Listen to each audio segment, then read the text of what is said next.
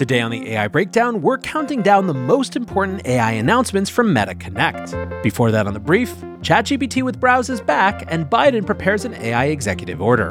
The AI Breakdown is a daily podcast and video about the most important news and discussions in AI. Go to breakdown.network to learn more about our Discord, our newsletter, and our YouTube channel. Welcome back to the AI Breakdown Brief, all the AI headline news you need in around five minutes. One of the most anticipated features that ChatGPT launched this year was the ability to browse the internet to better answer queries. Now, up until that point, ChatGPT had a knowledge cutoff in late 2021, after which it simply didn't know things. So if you were asking or prompting ChatGPT for information about something that related to anything that had changed in the last two years, you were kind of out of luck. Browsing the internet obviously gave ChatGPT new capabilities, and frankly, in some ways, was required as a feature parity kind of thing, given that Bard and Bing AIs had both integrated that feature right from the get go. Now, that said, at some point along the way, people figured out that they could use ChatGPT's browse tools to get around paywalls. That created some fairly significant legal risks for OpenAI, and so for a good amount of time, ChatGPT Browse has been turned off. Now, as Sam Altman puts it, we are so back. OpenAI tweets ChatGPT can now browse the internet to provide you with current and authoritative information, complete with direct links to sources. It is no longer limited to data before September 2021. The updates, they say, include identifying user agents so sites can control how ChatGPT interacts with them. Now, as for right now, Browse is only available to Plus and Enterprise users, but it'll be expanding out to all users soon. And for those who sign into their Plus account and are wondering where it is, you have to go over to settings into beta features and enable browse with Bing before you have access to it. It's the same place that you turn on plugins. Now, from a sheer utility perspective, this is obviously a welcome return, and I'm sure that it has absolutely nothing to do with the timing of Meta's Connect event, at which, as we will hear, they announced that AI was basically going to live everywhere that Meta does, from Instagram to Messenger to Facebook to WhatsApp and beyond. Now, in a world where AI lives everywhere, of course, there need to be probably some new guardrails, perhaps new regulations. Right now in DC, there are so many different groups clamoring to give their input on how to regulate this new technology field, or why not to. We've had numerous proposals from different groups of bipartisan senators, even preemptive proposals meant to get ahead of what people see as forthcoming legislation that hasn't been introduced yet. The White House is, of course, in that mix.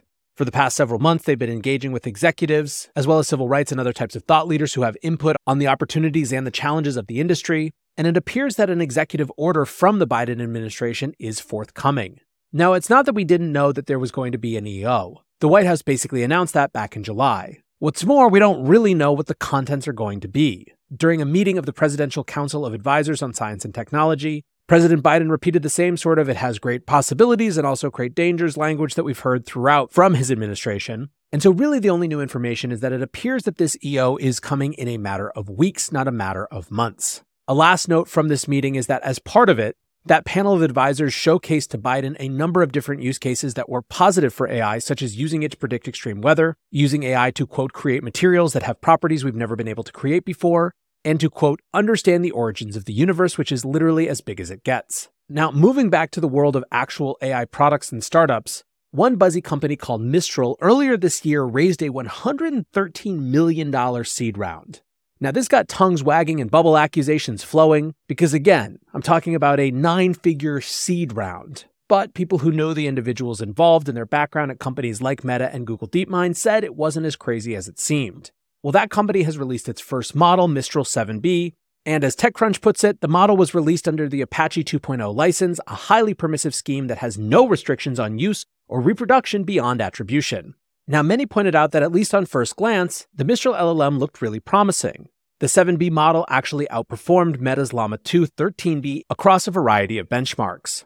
Now, over in the world of entertainment, where everyone is trying to figure out the implications of the tentative agreement between the studios and writers, a new report from consulting giant Bain & Co. has suggested that Hollywood should, instead of replacing those creatives, use AI to reduce costs in other areas. The report is called Tech in Content Production Will AI Kill the Video Star? And the subtitle said it might help them.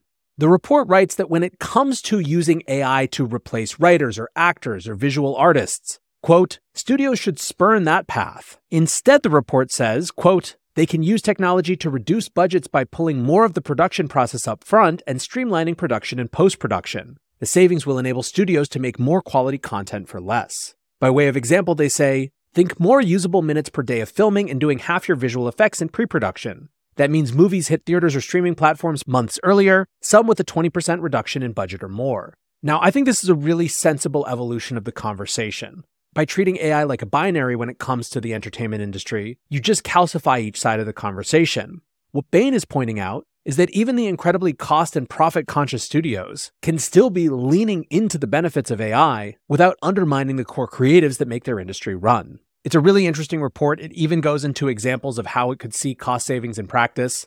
And I think more than anything else, it reflects an evolution of the conversation where we've moved from this being all theoretical to this being theoretical but applied to contractual negotiations, as in the case of this strike, to being highly practical and specific and able to actually be put into models that help businesses understand how AI can save them time and money. Lastly, today, another survey around AI attitudes, but this time it's a nature survey asking 1,600 research scientists what they think. Now, a couple things that make this more interesting to me than perhaps some of the other surveys that we've gone over in the past. One, in general, you have to assume that this is a slightly more informed group. And because of that, what you see is definitely more nuance and specificity in both their concerns and their understanding of positive aspects. These researchers, for example, are extremely excited about AI helping them process data more quickly. More than 50% are excited about it saving researchers time and money. Almost 70% are excited about it providing faster ways to process data.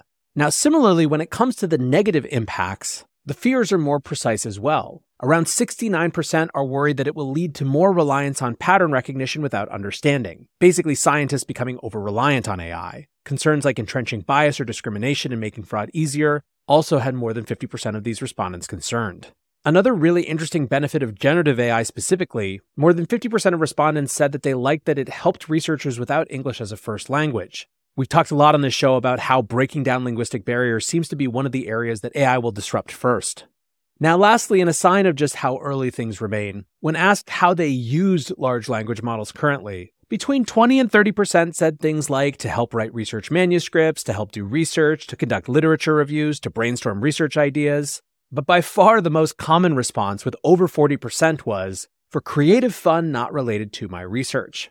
And I think that this is really common. Right now, what you're seeing is a ton of people across basically every industry in the world experimenting with ChatGPT or Midjourney or whatever tool it is, just for themselves, for the joy of it, for the interest of it, for the excitement of it and then starting to have ideas about how they might apply it to their work or their research or their school or whatever context they find themselves in. Those people become the early adopters, and their case studies of how they use it become the templates for other people who are doing similar work to them. And that's why this is spreading so fast. Overall, I think it's positive to see a more nuanced survey, although I will say it doesn't seem like this got deep into any of the big questions of risk, and I would certainly be interested to see what this set of scientists have to say about that. However, for now, that is going to do it for today's AI Breakdown brief. Next up, the main AI Breakdown. Before we get to the main episode, I want to tell you about today's sponsor, NetSuite. Now, I know from interacting with you guys that so many of you are executives, managers, business leaders, entrepreneurs, and all of you are basically trying to figure out how technology is changing the world and how it can change your business. On that journey, I think NetSuite can be a really valuable partner for you. NetSuite gives you the visibility and control you need to make better decisions faster. It's the software superpower behind so many of the world's most successful businesses. And for the first time in NetSuite's 25 years as the number one cloud financial system, you can defer payments of a full NetSuite implementation for six months. That's no payment and no interest for six months, and you can take advantage of that special financing offer today. NetSuite is number one because they give your business everything you need in real time, all in one place to reduce manual processes, boost efficiency, build forecasts, and increase productivity across every department. If you are listening to the AI breakdown, you have a keen sense of just how important data is to any modern business. Having all of your information in a single place can be the difference between making the right decisions and the wrong ones. I think it's great that they've created this offer to make their service more accessible to any business that needs it. If you've been sizing NetSuite up to make the switch, then you know that this deal, no interest, no payments, is unprecedented. Take advantage of this special financing offer at netsuite.com/breakdown. That's netsuite.com slash breakdown to get the visibility and control you need to weather any storm. One more time, netsuite.com slash breakdown. Thanks to NetSuite for supporting the show, and now let's get on to the main episode. Welcome back to the AI Breakdown. AI product autumn continues unabated, and today we are talking about all of the biggest announcements from Meta's Big Connect event, which was held yesterday. Now, we are going to count these down five to one for some fun with a ranked order where I'll tell you the announcement and then why it was a big deal. And we're going to kick it off with an honorable mention, which is all about privacy. Yesterday, Meta announced a new generative AI privacy guide, which is basically a way of helping people understand better things like how they've trained their models, how interacting with their AIs is different from talking with friends, and what Meta's new privacy policies are in this whole new AI powered world. One big thing here is that while Meta says that they have worked hard to, quote, limit the possibility of private information that you may share with generative AI features from appearing in responses to other people, they've also, quote, built in commands that allow you to delete information shared in any chat with an AI across Messenger, Instagram, or WhatsApp. They also say that Meta AI can't intrude upon your conversations, it has to be summoned, or to use the word that they use, invoked. Hold aside the fact that it's spooky season and invoke sounds like something more for a witch ceremony than a technology, and we'll keep moving on. Anyway, this doesn't get an honorable mention because it's a huge deal in and of itself. It gets an honorable mention because Meta is rating it as high enough to actually have a conscientious policy around, which shows to some extent that consumers are also thinking about it as well. But with that, let's move to our main ranked list. And at number five, we're starting with these social profiles, these characters that have been leaked about and promised for weeks now.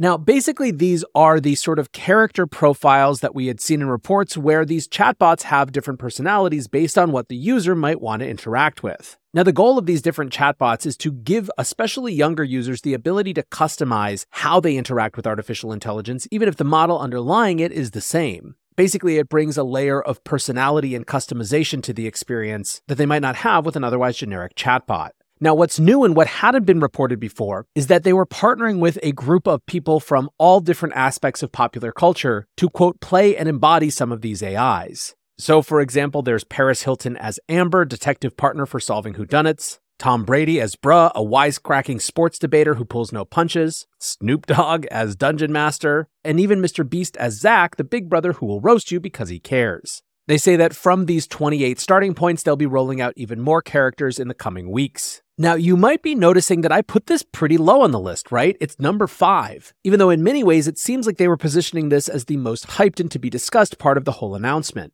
The reason that I'm putting it so low is that I'm just extremely skeptical that these are going to resonate in the way that Meta hopes they resonate. I could be completely wrong. I could be out of touch entirely with what young people want. That wouldn't surprise me a bit but it feels far more likely that young people treat these like a cringe novelty rather than as an actual new social experience. Now, at the same time, the fact that they might onboard more young people to interacting with an AI chatbot that they might not otherwise have experimented with could mean that they don't have to become a long term default feature of Meta for them to have been successful. I just remain in the skeptical camp when it comes to this specific implementation. So, on that front, we're going to have to wait and see. Now, number four on our list of most important announcements from Meta's event was the announcement of AI Studio. This is basically a set of developer tools for enterprises to actually get their hands dirty and make chatbots for their companies. Meta says that the idea of AI Studio is to give companies the ability to, quote, create AIs that reflect their brand's values and improve customer service experiences. So, of course, one of the things that makes this interesting is the fact that Facebook and Instagram in particular have become huge e commerce platforms. People see ads for things that are related to their interests and can buy them right away from that mobile experience and actually use the chat experiences inside those apps as a way to interact with those brands. And indeed, Zuckerberg said yesterday that the main use cases that Meta imagines for these AI Studio tools and for these custom enterprise chatbots are e commerce and customer support. Now, this is a very preliminary offering. It's going to be available only in alpha, and Meta plans to only begin really starting to scale the toolkit early next year. Now, interestingly, they said in addition to the release of AI Studio, they're also building what they call a sandbox tool that'll be designed to help companies experiment with creating their own AIs. So, an example use case might be a small indie game studio using Meta's platform to build more interactive non player characters, especially across metaverse games. Now, we have already had a chatbot trend for this type of use case of e commerce and customer support going all the way back to 2015, 2016. But obviously, the technology underlying those chatbots is hugely different now. I'm still not sure that this becomes a default way that people interact with their customers, which is why I have it still relatively low down the list at number four. But I do think that it shows how Meta is thinking about not just artificial intelligence as a social engagement tool, as with their characters, but as something that can actually help the businesses that make the platform work from a financial perspective right now. Next up, we have a new feature that's akin to things that we've recently seen from YouTube. Basically, creators who use Facebook and Instagram are soon going to have a veritable bounty of new AI powered tools. You'll remember that when we talked about YouTube's Made on YouTube event last week, one of the things that they had was Dream Screen, which was a new builder of video or image backgrounds for YouTube Shorts. Well, Meta is going to have something that's not totally dissimilar, but that's an AI photo editing tool where users can do things like take a photo and restyle it. The example they gave is someone who takes a selfie and turns it into a Picasso painting, as well as a backdrop tool, which is effectively an AI green screen that drops in an AI generated background to whatever the creator's imagination is. They're also adding a new tool for AI generated stickers across their chat experiences. So, for example, when someone is interacting on Facebook Messenger and wants to send a quote unicorn birthday cake, rather than having to rely on that sticker already being created by someone, they can just generate it on the fly. Now, the reason that I think these tools are more significant perhaps than those AI social profiles is that these are the types of things that I think are more likely to bring some fun, whimsy, and creativity back to a platform that perhaps feels like it's missing some of that right now, like Facebook. At the end of the day, the reason that we still use these apps, despite perhaps having moved on from their heyday for some of us, is that all of our people are still there. They still bridge us to the people in our lives, especially ones that we don't interact with that often through things like our normal SMS systems. I don't know if unicorn birthday cake stickers are going to change the tide of getting younger people to interact on Facebook and Messenger, but AI tools that allow people to better express their own creativity with the friends that they already have feels like an interesting thing to at least explore. I also think that this is representative of a larger trend that we've talked about a lot this fall, where many of the quote unquote AI innovations aren't really innovations, but more integrations into the experiences that people are already using. These tools are a great example of that, and I think are likely to be fairly successful for the company, even if in not flashy, not headline grabbing kinds of ways. Number two is the new Ray-Ban Meta smart glasses. Now, Meta has built these types of smart glasses before, but in the previous versions, the main value proposition was almost entirely about videos and imagery. In other words, capturing a picture from your glasses rather than pulling out your phone. What's different about these, of course, are that they're powered by a new underlying technology in the form of LLMs. They write, We've integrated Meta AI, our advanced conversational assistant, on Ray-Ban Meta smart glasses and optimized it for a hands-free on-the-go experience. By saying, Hey Meta, you can engage with Meta AI to spark creativity, get information, and control features just by using your voice. Now, there are a ton of other whiz bangs and gadgets and excitements for people who do live streaming. You can now go directly live from your glasses, which is very cool. But it's this feature which to me seems so relevant. And for those who watched my video about why ChatGPT Vision was such a big deal, you'll recognize something similar. In the same way that ChatGPT Vision, its multimodal example, being able to input images from the real world and interact with them, both through text and through voice, meant that it opened up this entirely new world of use cases for the ChatGPT mobile app. Meta's glasses are something really similar, but in a different form factor. Let's watch a clip of Mark Zuckerberg introducing the glasses to get a sense of what I'm talking about. The next generation of Ray-Ban Meta smart glasses. These are the first smart glasses that are built and shipping with Meta AI in them. Starting in the US, you're going to get this state of the art AI that you can interact with hands free wherever you go. We're going to be issuing a free software update to the glasses that makes them multimodal. So the glasses are going to be able to understand what you're looking at when you ask them questions. So if you want to know what the building is that you're standing in front of, or if you want to translate a sign that's in front of you to know what it's saying, or if you need help fixing this sad leaky faucet, you can basically just talk to Meta AI and look at it, and it'll walk you through it step by step how to do it. Um, now, so far, consumers have proven pretty resistant to this type of tech integrated smart device. But I wouldn't be surprised if the ability to ask questions about the world around you and get real time answers is the thing that makes the big difference and actually breaks this into the mainstream. By one anecdotal example, I have never, ever, even slightly considered any of these products before, and I am very seriously considering pre ordering these glasses for $299. Now, last up, number one on our list of most important announcements is in some ways the simplest one. It's the fact that Meta's AI is being integrated everywhere. Hold aside the cute little characters and social profiles, hold aside the ability to turn your selfie into a famous painting style. The fact that Meta is leaning into integrating AI chat into your existing chat experiences is where I think the real power of this feature lies. During Zuckerberg's demo, he showed a set of screens from Messenger, WhatsApp, and Instagram that all showed different use cases. In a group chat on Messenger, someone created an image of surfing the clouds. In a family group chat on WhatsApp, someone uses Meta to ask for restaurant recommendations in Austin. And in a biking group on Instagram, Meta AI is invoked, to use their word, to discover extreme mountain biking trails in Colorado. Now, again, I'm not totally sure that any of these use cases, aside from perhaps the image generation, which has no equivalent elsewhere, is really going to become normal or standard for people. I think that if you're planning a biking trip with a bunch of friends in Colorado, you're going to do extensive research, not just ask an AI assistant in Instagram. But I think that that matters a lot less, at least initially, than the fact that just with a simple at Meta AI, this AI assistant can be called into the places where people are already interacting day in and day out. I don't think Meta needs to know what use cases there are going to be to feel fairly confident that if they give people this technology, they will lead them to the use cases that matter.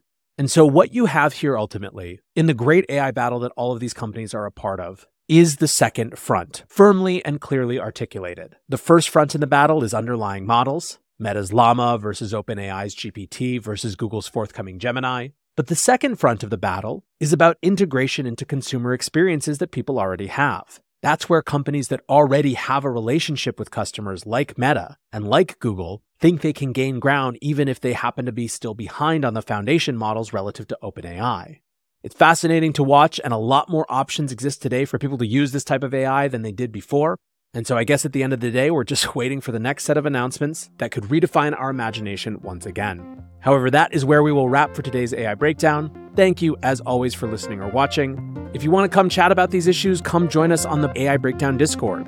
You can find a link at bit.ly slash AI Breakdown. We'll see you there. Until next time, peace.